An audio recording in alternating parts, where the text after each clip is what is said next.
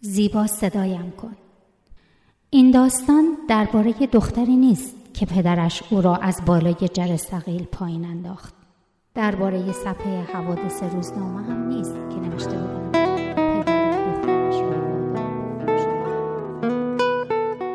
من امیر سایمی هستم. من هم تلی داوودی هستم. شما دارید به فرای قصه ها گوش می کنید جایی که از طریق داستان ها درباره زندگی حرف می‌زنیم.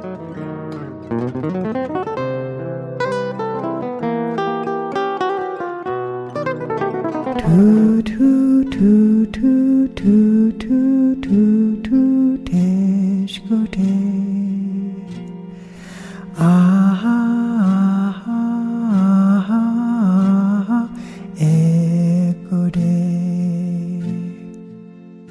وقتی که به دنیا اومدم من رو در شرم مادرم قنداق کردن و به مثل کادوی کریسمس اهدایم کردن. مادرم همراه با من تمام برچسب هایی که بهش می‌زدن رو دور انداخت. بیمسئولیت نالایق بیفکر و برچسب های جدیدی بر تن کرد. از خود گذشته و با محبت. مادرم کت سنگینی که پدر مادرش از نارضایتی براش دوخته بودن رو از روی شونه هاش برداشت و به عنوان کادوی آخر روی تن من انداخت. کلفت و مقاوم بود و زره من شده در برابر هر کسی که بخواد به من نزدیک بشه. وقتی از بیمارستان رفتم لباسی تنم کرده بودن از جنس همه انتظارات کسانی که حالا متعلق به اونا بودم. خانواده اونها، دختر اونها، مال اونها. این لباس رو برای دختری دوخته بودن که نتونستن به دنیا بیارنش و من همه عمر سعی کردم تا اون لباس رو به تنم اندازه کنم تا به نظر بیاد که دی ای اونها رو پوشیدم. اما محدودم می‌کنه. دور گردنش برام تنگه و نفس کشیدن سخته. من در لباس های بزرگ شدم بافته شده از آسیب ها و زخم ها و ضربه های دیگران. شرم مادر زیستیم اندوه و ناباروری بالدینم لباس هایی که هیچ وقت نباید مال من می شدن. و من خستم از اینکه در آسیب های زندگی می کنم که مال من نیستند.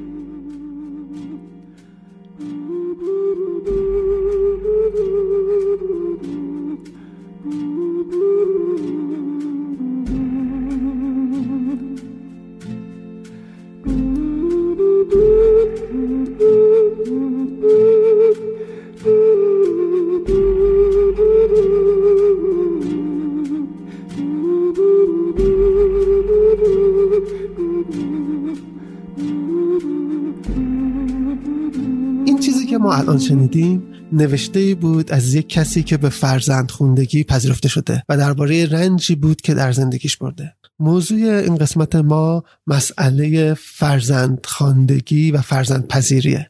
تجربه انسانی در واقع زندگی در شرایط غیر ایدئاله. به خصوص در جامعه ایران که واسه همه ما واضحه. ما در جایی داریم زندگی می‌کنیم که نیازهایی داریم که هیچ کسی به فکرش نیست. حرفهایی داریم که کسی گوش نمی‌کنه. فریادهایی داریم که واسهش فریاد رسی نیست. یکی از مظاهر واضح زندگی کردن در شرایط غیر ایدئال مسئله فرزند پذیری و فرزند خواندگیه بچه هایی که بد سرپرست یا بیر سرپرستن نیازهایی دارن که کسی بهش جواب نمیده. اونا دارن تو دنیایی زندگی می‌کنن که واسه اونا دوخته نشده. حرفایی دارن که هیچ کسی نیست که گوش کنه. فریادهایی دارن که هیچ فریاد رسی واسهشون نیست. تصمیم گرفتیم توی این قسمت راجع به فرزند خوندگی و مسائل اون حرف بزنیم. در واقع مسائل مربوط به فرزند خوندگی دو قسمتن. یک قسمت از اون مسائل تجربه کودکیه که به نیازهاش دنیا و جامعه پاسخ نداده و واکنش ما بزرگترا نسبت به این بچه هایی که دنیا برای اونا ساخته نشده. این قسمت اول مسائل مربوط به فرزندخوندگی که توی پادکستمون در قسمت اول راجبش حرف می‌زنیم. قسمت دوم مسائل مربوط به فرزندخوندگی وقتیه که فرزندی رو یک خانواده فرزند پذیر به فرزندی می‌گیرن. توی اینجا هم مشکلات زیادی هست. شما شاید فکر کنید که وقتی که فرزندی رو کسی به فرزندی می‌گیره خب همه مشکلات حل میشه. این نیازها جواب داده میشه. اما امروز راجع این حرف می‌زنیم که نه زندگی در شرایط غیر ایدئال حتی بعد از اداپشن یا فرزند گرفتن هم ادامه داره. شکلش عوض میشه. در قسمت دوم پادکست راجع به این موضوع حرف بزنیم. بنابراین این قسمت اول پادکست ما راجع به مسئله بی سرپرستی و بعد سرپرستی و فرزندخواندگی قبل از اداپشن یا فرزند پذیری. قسمت دوم پادکست ما درباره مسائل فرزند پذیری بعد از اداپشن یا فرزند پذیریه خب برای اینکه به موضوع حرف بزنیم تصمیم گرفتیم که از کتاب فرهاد حسنزاده به اسم زیبا صدایم کن استفاده کنیم. فرهاد حسنزاده نویسنده خیلی خوبی برای کودکان. من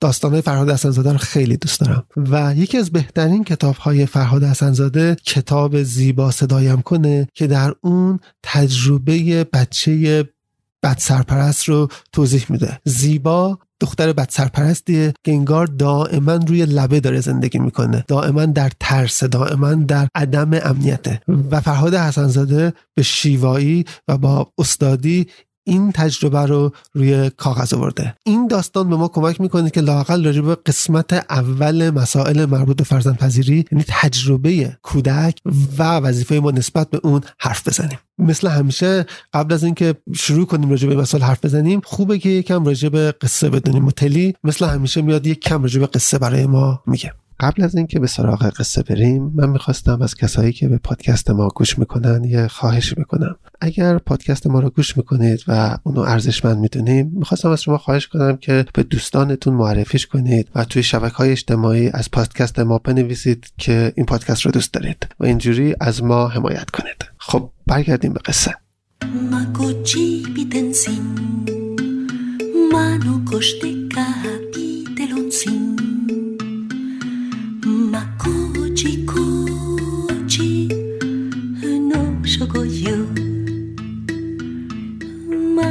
قصه در مورد همونطور که امیر گفت دختریه به اسم زیبا که نوجوانیه که در اصل داره یک روز توی زندگیشو تعریف می‌کنه برای ما و اتفاقاتی که توی این یه روز میفته اتفاق مهمی که توی این روز میفته اینه که تولد زیباست و زیبا با پدرش قرار داره که با همدیگه برن بیرون و حالا این تولد رو با همدیگه جشن بگیرن. پدر زیبا به علت مسائل زیادی که حالا خیلی از اونا تا جایی که ما تو داستان می‌فهمیم مسئله روحی روانی, روانی که داره توی یک آسایشگاه زندگی می‌کنه. و برای این یه روز چیزی که ما تو داستان می‌فهمیم اینه که از آسایشگاه فرار کرده که بتونه زیبا رو ببینه که البته حالا خود زیبا چجوری همکاری می‌کنه بدون رضایت خودش حتی تا حدی که به درش فرار بکنه اینا رو ما همه توی داستان می‌خونیم. ولی بالاخره پدر زیبا فرار می‌کنه و ما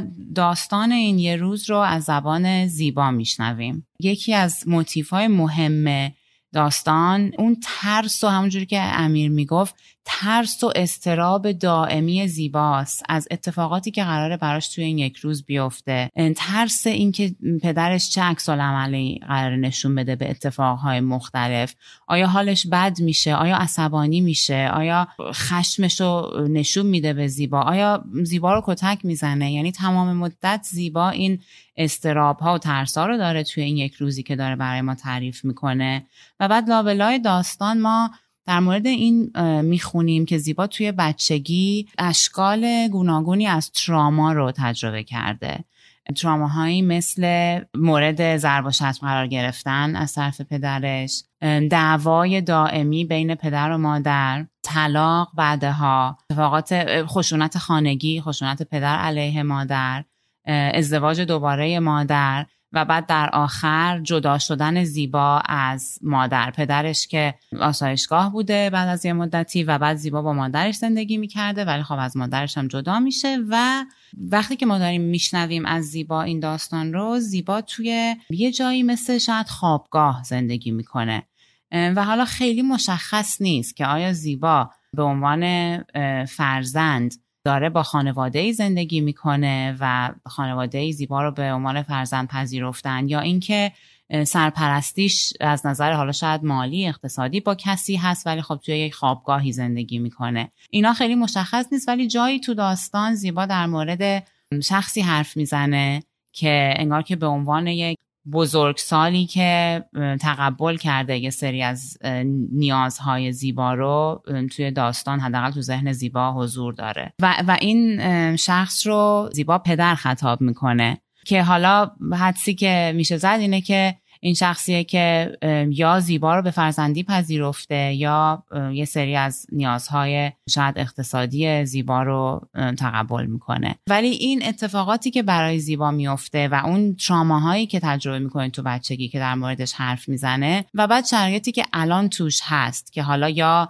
به عنوان فرزند پذیرفته شده یا یه سری از نیازهاش بهش جواب داده میشه از طرف یک بزرگسال ما رو به فکر انداخت که در مورد پروسه فرزند پذیری مشکلاتش و همونجور که امیر گفت مشکلاتی که از دید یک کودک وجود داره کودکی که نیازهاش برطرف نشده نیازهای اصلیش برطرف نشده و بعد در قسمت دوم مشکلاتی که توی پروسه فرزند پذیری وجود داره صحبت بکنیم.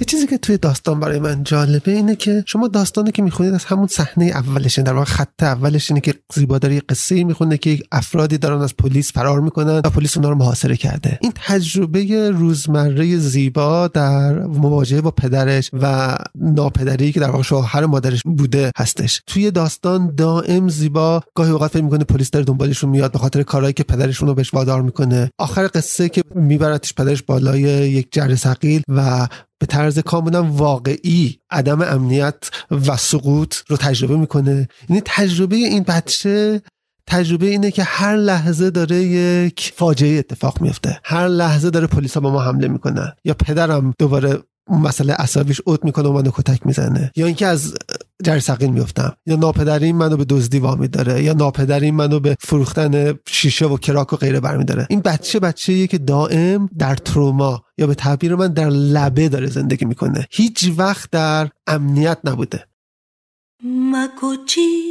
بیتن سین منو کشته بیتلون سین مکوچی کوچی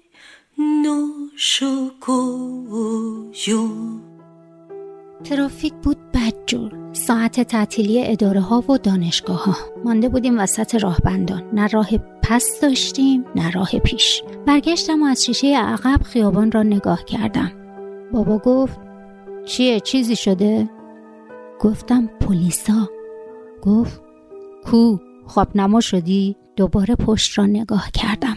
راست می‌گفت. هیچ موتور گشتی نبود. پس من چی دیده بودم؟ گفت واس چی میترسی مگه جنایت کردیم؟ گفتم داشتی یارو رو میکشتی. گفت یارو حقش بود بمیره. با هرس گفتم بابا تریپ بغز بودم. چشم هام اشکی شد و قلوپی اشکم زد بیرون. شما گفتی حالت خوبه از اون بخش آوردنت یه بخش دیگه. چی شد پس؟ حال خوبت همین بود؟ چند تا نفس طولانی کشید. عرقی که از گردنش جوشیده بود پاک کرد و گفت گرفت دیگه. لامصبی هو می‌گیره. تازه خیلی بهتر شدم. به جون خودم اگه تو نبودی تو باخچه خاکش می‌کردم. مرسی نباتم. چی گفتی که ولش کردم؟ گفتم یادم نیست. یادش نبود. خیلی فکر کرد و آخرش گفت گذشته چیز لامصبی زیبا. من نباز پل بزنم به گذشته. باز همه پلا رو خراب کنم. و ساکت شد. کلاه ایمنی را از سرش برداشتم و گذاشتم سر خودم. انگار داشت برمیگشت به گذشته. قرص آب معدنی را گذاشتم تو دستش. خورد و سرش را چسبان به صندلی. راننده می‌خواست بداند کجا برود. بابا ساکت بود و من هم نمی‌دانستم. بابا چشمهاش بسته بود و من با اشاره گفتم مستقیم برو دوست داشتم از آنجا دور شود. از چهارراه نیایش و پارک ملت و چهارراه پارک وی رد شود و برود که من هم به گذشته بر نگردم گذشته چیز لامصبیه گذشته. کاش منم یکی از آن قرص های صورتی بابا رو میخوردم و سرم را تکیه می‌دادم به صندلی و چیزی یادم نمی آمد. نمی‌شد. همه چیز دور سرم چرخ می‌زد. یه وقتایی که سر این چهار راه سرگردان بودم یه وقتایی گل میفروختم یه وقتایی روزنامه یه وقتایی دستمال کاغذی جیبی و آدامس موزی روزنامه رو از رمضان می‌گرفتم آقا بالا اجاره هم داده بود به رمضان شب به شب باید کل فروش را میرختم جلوی رمضان و او حسابش را مینوشت و یک چیزی به خودم می‌داد و سهم آقا بالا را هم کنار میگذاشت. اینها را به بابا نگفتم. اگر می‌گفتم داغ می‌کرد و جوش می آورد و می‌رفت تو خط جنون بهش نگفتم چرا پارک ملت و مثل کف دستم بلدم. نگفتم وقتی بردنش کلانتری و بعدش دادگاه و بعدش آسایشگاه خیلی تنها شدم. مامان هم از آن طرف رفته بود بیمارستان سوختگی. واسه همین خیلی به هم سخت گذشت. نگفتم مامان که افتاد دنبال کار طلاق قیابی پول لازمش بود. هم واسه وکیل و خرج دادگاه هم واسه اعتیادش. نگفتم مامان از من پول می‌خواست و می‌گفت برو کار کن. هم واسه چرخ زندگیش هم واسه اعتیادش. نگفتم مرا داده بود دست آقا بالا که چنگ انداخته بود رو زندگیمون و مامانو می‌خواست. هم واسه اعتیادش هم واسه چرخ زندگیش. نگفتم بالاخره یه روز فیوز پروندم و از اون خونه لعنتی فلنگ رو بستم. خودتان که می‌دانید. منظورم همون روزهایی است که شما پیدایم کردید و از خیابانها نجات دادید. یادتان میآید؟ هوا سرد بود و من داشتم مثل چی میلرزیدم. چند تا پسر گاگول دنبالم کرده بودند و من دنبال سرپناهی بودم که بروم توش و از سرما و سرگردانی خلاص بشوم. اول شما را ندیدم. پسرتان را دیدم که تنهایی داشت آدم برفی درست می‌کرد. لباس گرمی تنش بود و داشت کپه کپه برف روی هم جمع می‌کرد و آدم برفیش داشت هیکل آدم برفی پیدا می‌کرد. پسرها دنبالم بودن و حرفهای مزخرفی می‌زدند که اذیتم کنند برای اینکه از شهرشان خلاص شوم آمدم پیش عرفان. اما موقع نمی‌دانستم اسم پسرتان عرفان است. گفتم کمک می‌خوای آقا کوچولو؟ سرش را تکان داد و گفت اوهم پسر لجنی ها داشتن نزدیک می‌شدن. گفتم تنهایی؟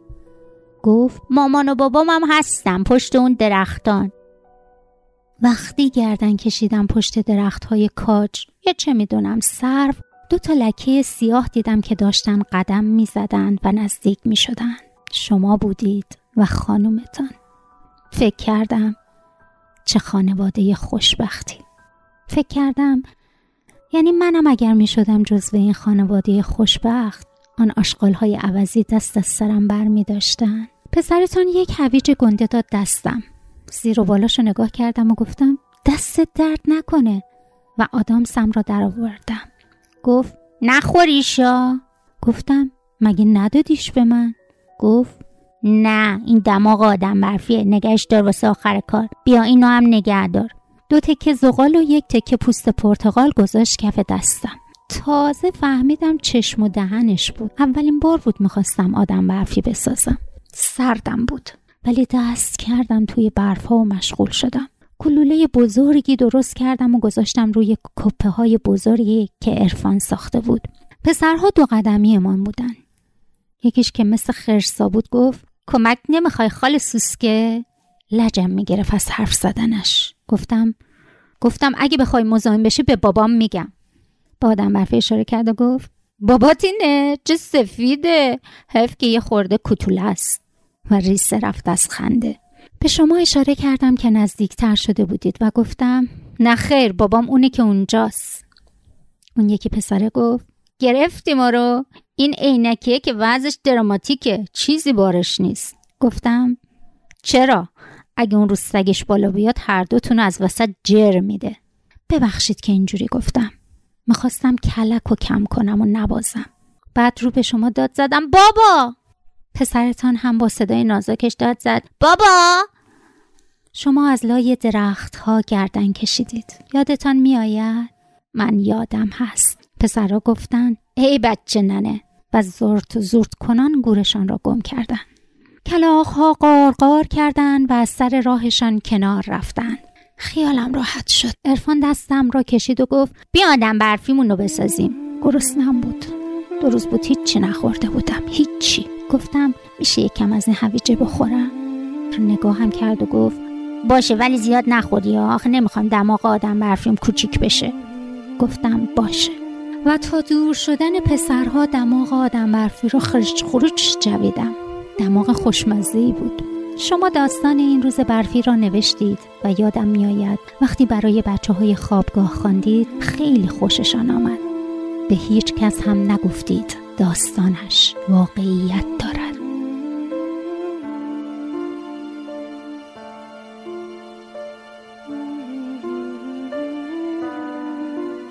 باران شروع شده بود و این را از روشن شدن برف پاک کن ماشین ها فهمیدم. از جیرجیر خشکش. پایین سیبیل بابا به فهمی نفهمی از آبی که برای قرص خورده بود نم داشت. گفتم دعاتون گرفت بارون و به بیرون نگاه کردم. بیرون را نگاه کرد و نگاهش چرخید سمت من. تو ترافیک مانده بودیم و مورچهی جلو می رفتیم که گفت نگفتی. صداش رنگ گلایه داشت. گفتم چیو؟ جایی از پیاده رو جلوی پارک ملت مردی بسات بلال فروشی راه انداخته بود. بابا گفت تو می‌دونی چرا وقتی بلالو بو میدن ترق ترق می‌کنه؟ اول گفتم نه. بعد گفتم خب دونه ها باد می‌کنه و میترکه دیگه. گفت نه طفلی دردش میاد دیگه. داغ که می‌کنه استخوناش باد می‌کنه و دردش میاد. اگه دردش نیاد که تروق و تروق نمی‌کنه. راننده خندید. خندش را دوست نداشتم. بابا گفت دردای منم زیادن. از بچگی تا حالا. ولی تو یه چیزایی رو به من نگفتی لامصب. از سه سال پیش به این ور دیگه نمیشناسمت. مثل اونه ای که تا یه جای خودم ساختمش رو از یه جایی به بعد و دیگه خبر ندارم چجوریه. خبر ندارم چجوری میشه که یهو دخترم از نازی آباد میپر و سر از پارک ملت و میرداماد در میاره. به جون خودم تا نفهمم آروم نمی‌گیرم. باید این مسئله رو حل می‌کردم. گوشیم رو روشن کردم. همین گوشی که شما برام خریدید. سود و گفت عجب گوشی باحالیه. گفتم قابل شما رو نداره. گفت آقات برات خریده؟ چاره ای نداشتم که بگویم. آره آقام برام خریده. بابای قلابی که هیچ خبری نداشتم از حالش. فقط می‌دانم و خدا که واسه چی از دستش در رفتم. اگه فقط گل فروشی و روزنامه فروشی بود که باهاش می ساختم از کراک و قرص متنفر بودم. واسه همینم نگفتم گوشی رو بابای نامرئی خریده. بابایی که بهش میگم پدر که از سرمایه سگ کش خیابونا نجاتم داد و برد یک جای راحت. بی آقا بالا سر.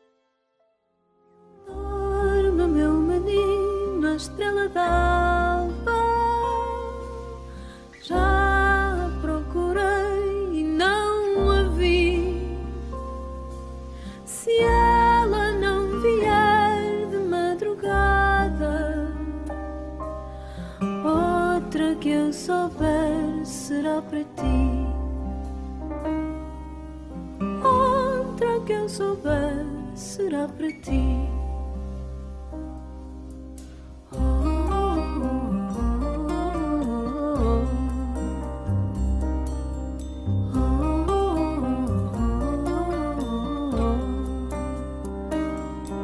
زیبا همونطور که امیر گفت تمام مدت داره دقیقا رو لبه زندگی می‌کنه.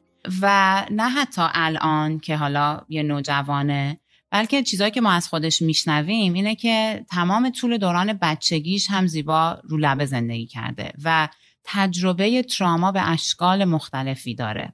و این حالا برای خود شخص زیبا که اینجا در اصل نمادیه از بچه های بد سرپرست یا بی سرپرست عواقب خیلی خیلی مهم و طولانی مدتی می‌تونه داشته باشه. اون تجارب دوران کودکی تجربه تراما عواقب طولانی مدتی می‌تونه بذاره روی نه فقط روح و روان این بچه ها بلکه روی بدنشون رو سلامت فیزیکیشون رو جسمشون.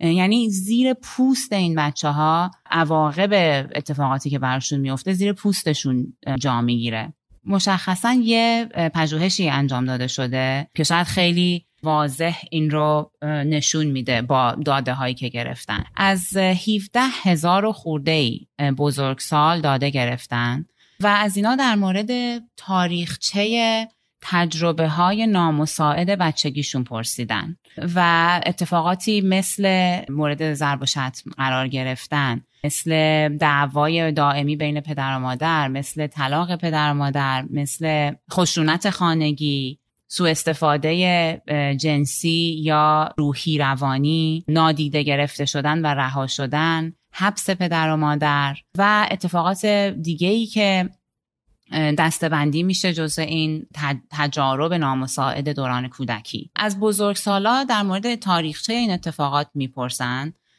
و برای هر اتفاقی که شخص در اصل میگه که من این تجربه رو داشتم تو دوران بچگیم بهشون یه شماره یک میدن. و حالا مثلا فرض می‌کنیم که 20 تا از این اتفاقات رو در نظر بگیریم یه شخصی که توی این پژوهش شرکت می‌کنه رنج این امتیازش از یک تا از صفر تا 20 می‌تونه باشه در اصل. دو تا نتیجه خیلی مهمی که این پژوهش نشون داده اینه که اول اینکه اسم این امتیازی که به هر شرکت کننده میدن رو بهش میگن ACE score. ACE که در اصل Aش برای Adverse C Childhood E Experiences. Adverse Childhood Experiences.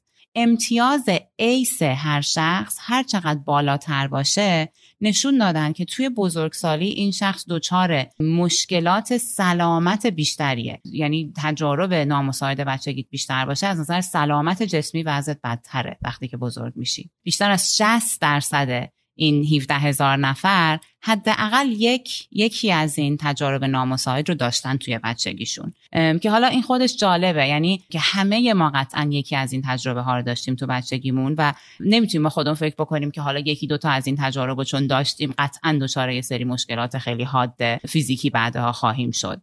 ولی هر چقدر تعداد این تجربه ها بیشتر باشه مشکلات مربوط به سلامتی فیزیکی آدما گذشته از مشکلات روحی روانی که صد درصد این تجارب با خودشون دارن مشکلات فیزیکی آدما هم بیشتره. مثلا نشون دادن که افرادی که ایس سکورشون امتیاز این ایسشون چهار یا بیشتر بوده یعنی در از چهار یا بیشتر تجربه این چنینی داشتن بین سه تا دوازده برابر حالا بستگی به مشکل خاصی که داریم در موردش حرف می‌زنیم بیشتر امکان دچار شدن به یک مشکل سلامتی رو دارن. مثلا این افراد دوازده بار بیشتر محتمل تلاش به گرفتن جان خودشون هستن نسبت به کسی که هیچ صفر امتیازش هیچ, هیچ کدام از این تجربه ها نداشته. یا سه بار بیشتر محتمل به دچار شدن به سرطان ریه هستند سه و نیم بار بیشتر محتمل به دچار شدن به مشکلات مربوط به قلب هستند و خب اینا این اعدادی که ما داریم راجبش حرف می‌زنیم در از جون آدم هست. یعنی می‌تونیم بگیم که افرادی که چهار یا بیشتر یا حالا هر چقدر بیشتر این تجارب تو بچگیشون داشتن در از جونشون کمتر کنترل جونشون تو دست خودشونه و احتمال حالا یا زندگی کوتاهتر داشتن یا زندگی خیلی سخت و از نظر فیزیکی ناسالمی داشتن بینشون خیلی بیشتره. خب این داده ها رو ما داریم ولی شاید خیلی شگفت انگیز نباشه خیلی عجیب نباشه که اینجوریه برای اینکه یه تئوری اینه که خب افرادی که دوران کودکی سختی داشتن تو طول بزرگسالیشون یا حتی توی همون نوجوانی احتمال اینکه کارهای خطرناکتر بکنن یا رفتارهای ازشون سر بزنه که برای سلامت خودشون مزره بینشون بیشتره. و خب این رفتارها مثلا فرض بگیریم مشروب زیاد خوردن سیگار زیاد کشیدن یا هر رفتاری که سلامتی انسان رو به خطر میندازه شاید بگیم که خب این افراد بیشتر توی این رفتارها درگیر میشن و بیشتر کارهایی می‌کنن که براشون مزره ولی فقط این نیست. یعنی این مکانیزمی که باعث میشه این عددهایی که ما می‌بینیم بین افرادی که تجربه های مضر داشتن تو بچگیشون انقدر بالاتر باشه مکانیزمش فقط این نیست که رفتارهای ازشون سر می‌زنه که براشون مضره. مشخصا نشون داده این ریسرچ که تجارب مزر دوران بچگی مغز این انسان ها رو شکلی که کاملا مشهوده و توی این پژوهش ها دیده میشه مغز این افراد رو تحت تاثیر قرار میده و حتی ساختار و یا شیمی مغز رو تغییر میده. نتیجه اینه که یه سری دلایل نورولوژیکال واقعی وجود داره که حالا ممکنه پیامد این دلایل این باشه که توی یه سری, یه سری رفتارهای با ریسک بالا از, از این افراد سر می‌زنه. ولی مهم اینه که, که اینو نشون داده این پژوهش که حتی اگر رفتارهای این چنینی رفتارهایی که سلامت شخص رو به خطر میندازه از این افراد سر نزنه همچنان احتمال مبتلا شدن به بیماری های سخت و حتی ناعلاج فیزیکی برای این افراد بیشتره. و خب این خیلی عجیب می‌تونه باشه. یعنی دیگه اصلا نمی‌تونیم این ربط بدیم این اعداد و ارقام رو به رفتارهای حالا های ریسک حالا دلیل این که میگن حتی اگر این رفتارها رو ما در از پاک بکنیم همچنان مشکل های فیزیکی وجود داره برای این افراد اینه که جوری که توضیح میدن توی این research اینه که همه ما بدنمون یه سیستمی داره که تو انگلیسی بهش میگن سیستم fight or flight یعنی سیستم بجنگ یا فرار کن. و بعد جوری که میشه اینو توضیح داد اینه که تصور کنین که شما توی یه جنگلی هستین و یه خرس یه خرس خیلی بزرگ و وحشتناک یا جلوتون قرار می‌گیره. کاری که بدن توی این شرایط می‌کنه اینه که این سیستم انگار که فرض بگیریم این سیستم روشن میشه و تغییرات خیلی زیادی همون لحظه تو بدن شکل می‌گیره از جمله هورمونایی که ترشح میشه و قسمت های از مغز که در از تریگر میشه.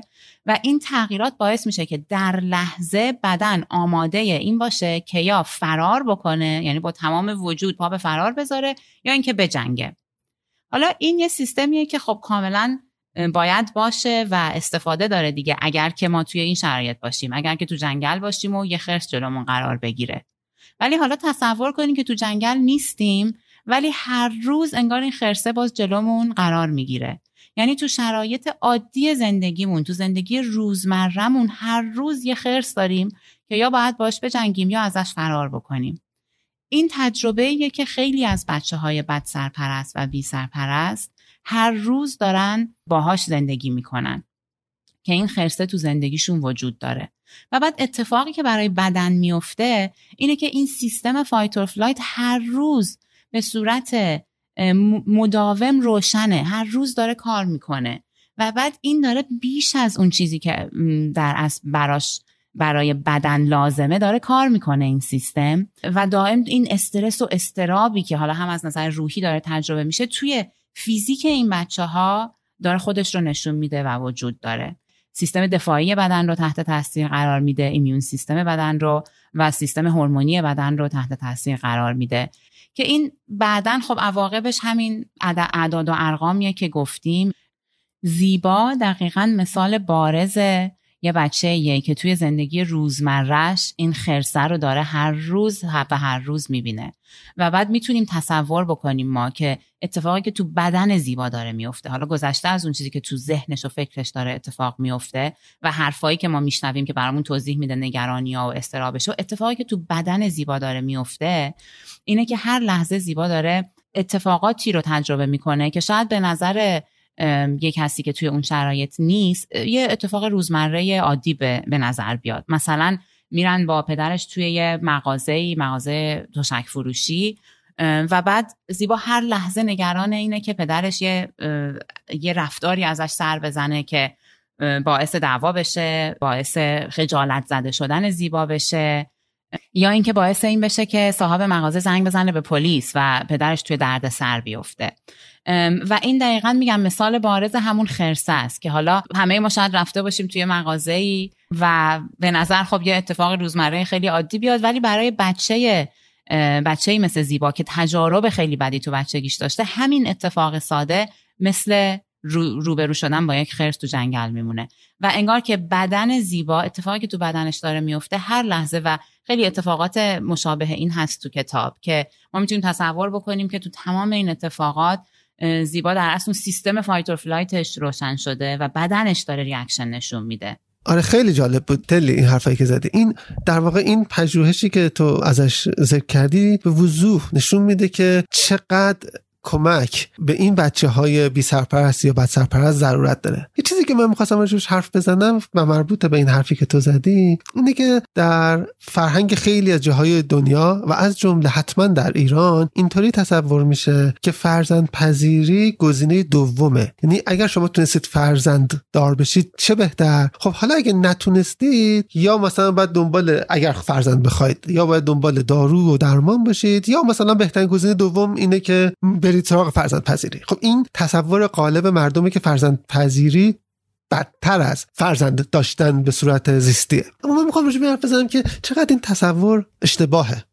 فرق مهمی بین فرزند خوانده گرفتن و فرزند زیستی داشتن وجود داره. فرق مهم اینه که وقتی شما فرزندی رو به دنیا میارید دارید در دنیا نیازی رو به دنیا میارید و بعد می‌خواید اون نیاز رو مرتفع کنید. وقتی که فرزندی که دچار بد سرپرستی یا بی سرپرستی رو میپذیرید دارید نیازی که قبلا در دنیا هست رو ارضا می‌کنید.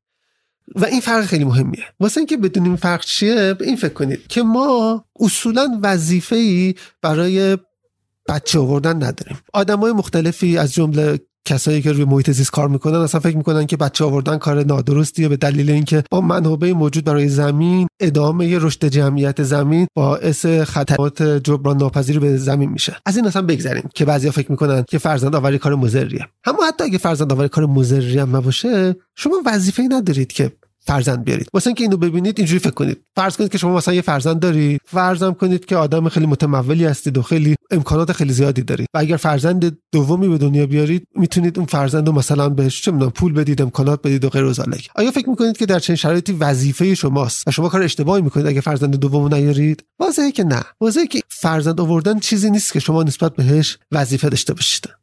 اما از اون ور به فرزند پذیری فکر کنید. یه مثالی که در ادبیات فلسفه راجبش خیلی حرف می‌زنن مثال بچه توی دریاچه است. مثال معروف سینگر که برای مبارزه با فرق نوشته. مثال اینه که شما دارید راه میرید و توی راه بچه ای رو توی دریاچه می‌بینید و بچه پنج ساله به راحتی می‌تونید نجاتش بدید. فقط مثلا لباستون کثیف میشه. سینگر اونجا میگه که خب شما اگه به این بچه رو نجات ندید و مثلا لباستون رو کثیف نکنید و نرید بچه نجات بدید و اجازه بدید که بمیره کار وحشتناکی کردید. و نکته اصلی سینگر اینه که گاهی کمک کردن به دیگران وظیفه ماست. خیرخواهی ما نیست. وظیفه ماست که کسایی که این گونه در معرض آسیب های شدید قرار دارند رو کمک کنیم اگر که توانش رو داریم.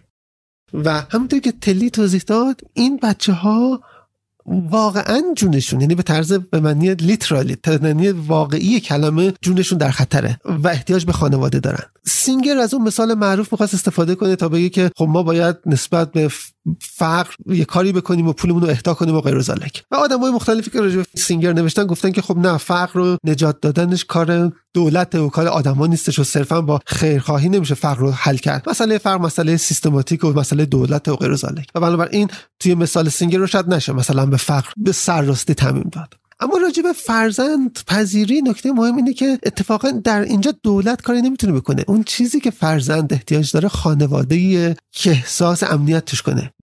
کسی که می‌تونه این کارو بکنه من و شما و بزرگترها هستیم. بنابراین این این نیازیه که اگر بزرگترها من و شما و دیگران انجام ندیم ساختاری نیست که بتونه انجام بده. بنابراین ما اگر چه وظیفه نداریم که بچه ای رو به دنیا بیاوریم اما به نظر می‌رسه که وظیفه داریم که بچه ای رو جونش رو نجات بدیم و جون این بچه ها واقعا در خطره. نکته بعدی که راجع به فرزند خوندگی هست اینه که شما وقتی می‌خواید فرزند به دنیا بیارید خیلی وقتا چرا این کارو می‌کنید؟ نمیگم همه اما پس پشت خیلی از ماها اینه که ما می‌خوایم ژنمون رو مثلا ادامه بدیم و می‌خوایم به ورژن بهتر از خودمون رو وجود بیاریم. حالا مثلا ما تو زندگی نتونستم این کارا رو بکنم اما بچه وجود بیارم که خب شبیه منه و این کاری که من نتونستم می‌کنه. مثلا چه می‌دونم این این چیزی که من توش خوبم شاید اون بهتر باشه. شاید من تصمیم اشتباهی در زندگی گرفتم. اون شاید درست کنین تصمیم ما یعنی ما می‌خوایم ادامه پیدا کنیم به صورت بهتری. و فرزند به دنیا آوردن در واقع تلاشیه برای ادامه یافتن خودمون. واضحه که شما می‌تونید رد پای خودخواهی رو در فرزند گرفتن ببینید. در حالی که وقتی که شما فرزند کاملا غریبه ای رو به فرزندی میپذیرید در واقع این به نظر می‌رسه که عالی ترین کاریه که یک انسان می‌تونه بکنه. یعنی یک کسی که در در ژن و خون و ایناش نبوده رو می‌گیره به سان فرزند خودش دوست داره. یعنی انگار که خیش خودش می‌کنه. این در واقع بزرگترین موفقیتیه که یک انسان می‌تونه داشته باشه که یک انسانی که غریبه هست و دور بوده ازش رو بگیره و چنان دوستش بدارد که, فر... که فرزندش کنن. خب بنابراین اگر فرزند داشتن خودخواهی ما رو برآورده می‌کنه فرزند گرفتن نشونه اعلای زیست انسانی ماست. بذارید اینجوری حرفمو تموم کنم. به این فکر کنید. ببینید شما وقتی بچه رو به دنیا میارید خب نیازی رو دارید به دنیا میارید که قبلا نبوده. و البته چون اون نیاز رو به دنیا آوردید خب باید هم برآوردهش کنید. شما نمی‌تونید یه بچه رو به دنیا بیارید بعد بگید که من واسم مهم نیستش. مجبورید اون نیازی که خودتون در جهان به وجود آوردید و انجام بده و این هم دلیل اینه که ما نسبت بچه‌مون وظیفه داریم که ازشون قاعده نگهداری کنیم مثلا نیازم خودمون به وجود آوردیم. خب؟ این به یک معنی این که شما فرزندی رو به دنیا میآورید و بزرگش می‌کنید اون چنان کار شاقی هم نکردید. در دنیا نیازی رو به وجود آوردید و اون نیاز رو برآورده کردید. اما وقتی فرزندی رو میپذیرید نیازی که در دنیا هست صدایی که در دنیا هست و جوابی بهش نیست و بهش جواب می‌دید. من فکر می‌کنم که امیر خیلی خیلی جالب و مهم بود همه این نکاتی که گفتی. و به نظر من نکته موازی اون نکته اولی که گفتی در مورد اینکه وظیفه ماست که کودکی رو به فرزندی قبول بکنیم نکته موازیش از اگه بخوایم در مورد خود اون کودک حرف بزنیم بحث اینه که نه فقط وظیفه ماست بلکه جزو حقوق پایه‌ای اون بچه است که فرزند خانواده ای بشه. بحثای زیادی هست در مورد اینکه حقوق پایه‌ای انسان ها و شاخه از اون حقوق پایه‌ای کودکان چیه و برای هر انسانی که حالا از اون کودکی تا بزرگی برای هر انسانی رسیدن به اون حقوق پایه‌ای یه بستری می‌خواد. و اون بستر بستر دوست داشته شدن بستر حمایت شدن برای یک کودک. وقتی به یک کودک ناتوان فکر می‌کنیم که هیچ کدوم از نیازاشو خودش نمی‌تونه برطرف بکنه. و خب چجوری برای یک کودکی که هیچ نیازی رو خودش نمی‌تونه برطرف بکنه اصلا می‌تونیم در مورد این حرف بزنیم که حقوق پایه‌ایش چیه؟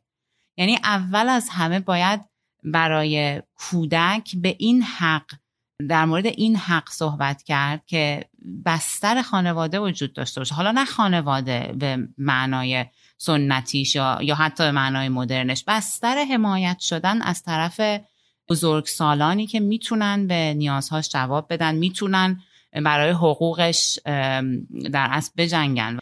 و هر بچه ای قبل از اینکه میگم به حقوق دیگرش بخواد اصلا بخوایم اصلا برسیم و صحبت بکنیم حق پایه اینو داره که دوست داشته بشه ازش حمایت بشه و متعلق باشه به یک فرد بزرگسال که بتونه حقوقش رو برطرف بکنه نیازهاش رو برطرف بکنه. آره اتفاقا چه جای خوبیه که ما بریم سراغ یک مصاحبه ای که با باربارا وودهاس کردیم. باربارا وودهاس یکی از فعالین پیشرو حقوق کودک در امریکاست. ایشون در واقع دستیار یکی از قضات عالی دادگاه عالی امریکا بوده و نوشته زیادی راجع به حقوق کودک نوشته و از جمله در نوشتهاش دفاع کرده که از اساسی ترین حقوق آدمی حق به فرزند خوندگی گرفته شدنه. یعنی جزء حقوق اصلی بشر حق خانواده داشتنه. باربارا وودهاس خودش هم فرزند پذیر بوده و فرزند خونده گرفته.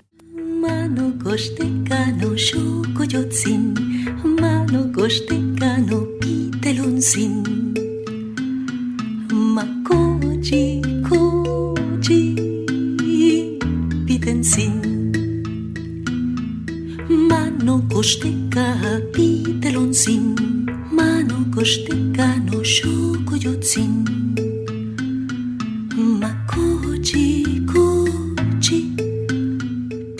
جوتسین Uh, my name is Barbara Bennett Woodhouse, and I'm a professor at Emory University Law School. من باربارا بنت وودهاوس هستم استاد دانشگاه حقوق دانشگاه امرای قبلا هم در دانشگاه پنسیلوانیا و فلوریدا درس دادم. همینطور دستیار قاضی سندرا دیوکانر قاضی دادگاه عالی آمریکا هم بودم. کار اصلی من کودکان و قانون و به خصوص حقوق کودکانه.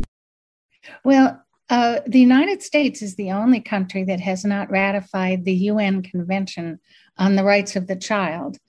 Uh, but as far as I'm concerned, that really is the blueprint for what children's rights should mean. ایالات متحده تنها کشوریه که به کنوانسیون حقوق کودکان سازمان ملل نپیوسته.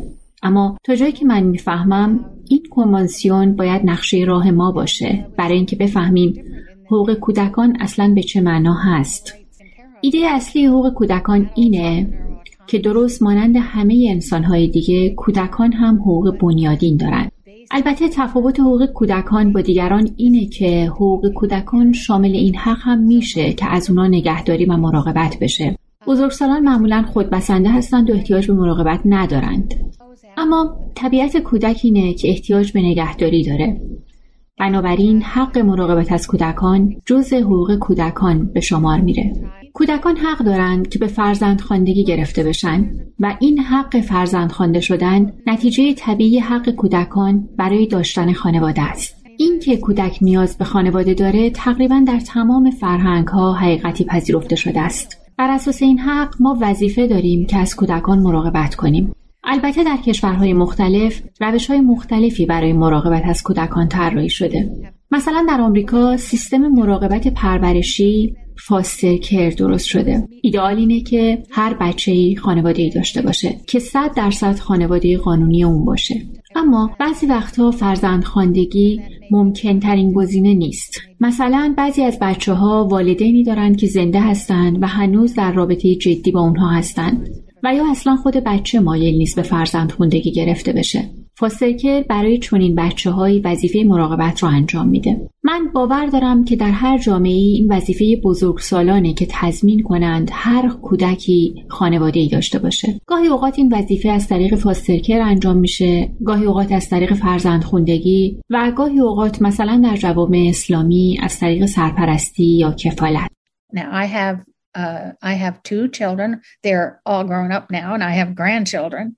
But my uh, daughter was born uh, to me and my husband, and we adopted our son. At the time that uh, after our first child was born, we thought, my husband and I talked to each other. We knew some people who had adopted children. And we thought, well, there are children out there who need families. So why don't we adopt a child? Uh, and, and that would be a nice way to you know, to have a bigger family and also to make sure that there's someone who benefits from our من خودم دو فرزند دارم. الان هر دو بزرگ شدند و من نوه هم دارم. دخترم رو خودم به دنیا آوردم و پسرم رو به فرزند خوندگی گرفتیم. وقتی بچه اول ما به دنیا آمد من و همسرم با هم حرف زدیم می‌دونستیم خانواده هایی هستن که کودکانی رو به فرزند خواندگی گرفتن و ما فکر کردیم خب بچههایی هستن که نیاز به خانواده دارن خب ما چرا یکی از این بچه ها رو فرزند خودمون نکنیم؟ این راه خوشایندیه که هم خانوادهمون رو بزرگتر کنیم هم مطمئن شیم که بچه ای هم از اینکه ما می‌خوایم خانواده بزرگتری داشته باشیم بهره می‌بره. با فرزند خوندگی کودک صد درصد به صورت قانونی بخشی از خانواده میشه. پسر من کاملا و تماما بچه ماست. البته اون می‌دونه که مادر زیستیش کیه. گاهی اوقات هم باش حرف می‌زنه و به ملاقاتش هم میره. اما پدر و مادرش ماییم. ما بزرگش کردیم و اون کاملا صد درصد از نظر قانونی بچه ماست. این جور نگاه کردن منجر به محافظت از کودکان میشه. چرا که به این معنیه که هیچ فرقی بین یک فرزند خونده و یک فرزند زیستی وجود نداره. وقتی که فرایند فرزند خوندگی انجام شد این بچه بچه شماست و این افراد هم پدر و مادر بچه هستند و پدر و مادر و خواهر و برادر اونها هم پدر بزرگ، مادر بزرگ و خاله و عموی بچه هستند.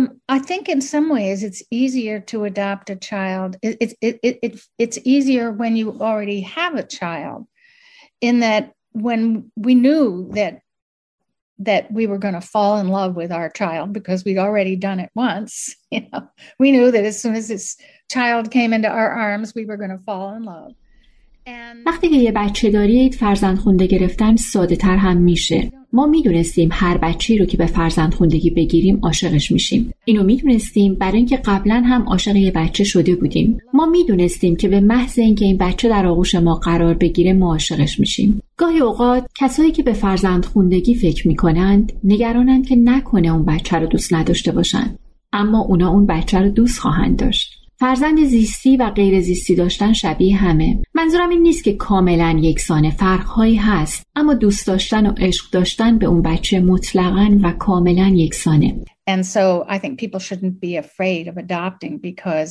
the joy that a child brings into your life that is absolutely the same. برای همین فکر می کنم کسی نباید از این جهت نگران داشتن فرزند خونده باشه. شادی که اون بچه به خونه میاره مطلقا یکسانه.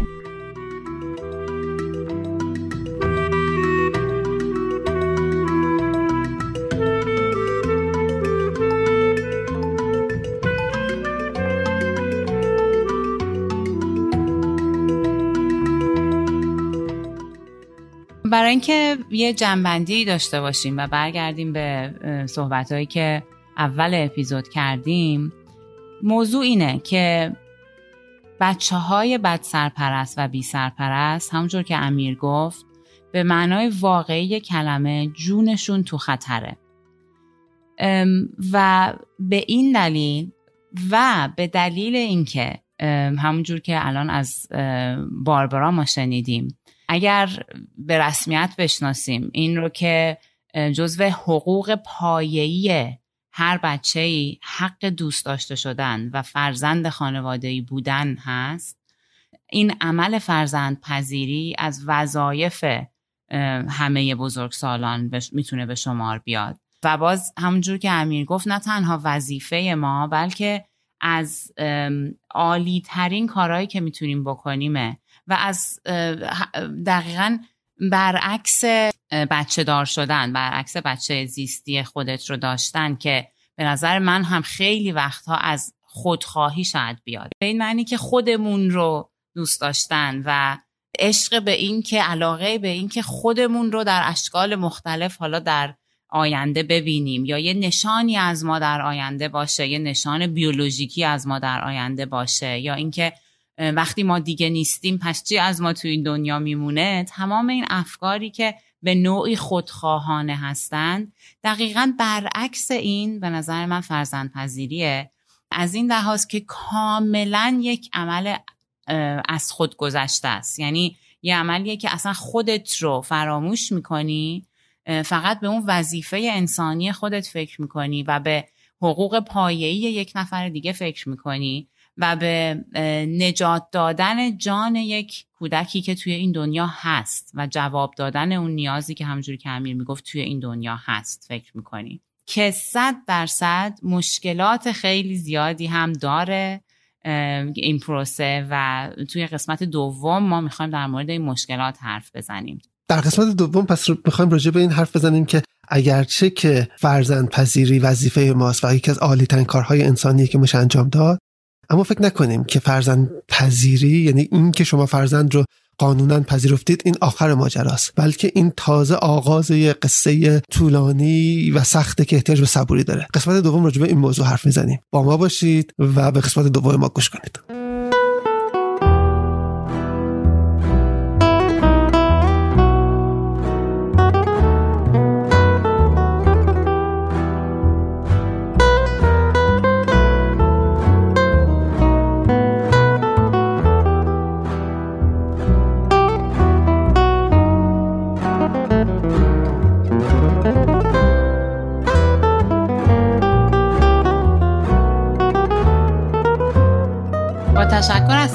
که ما رو همراهی کردن.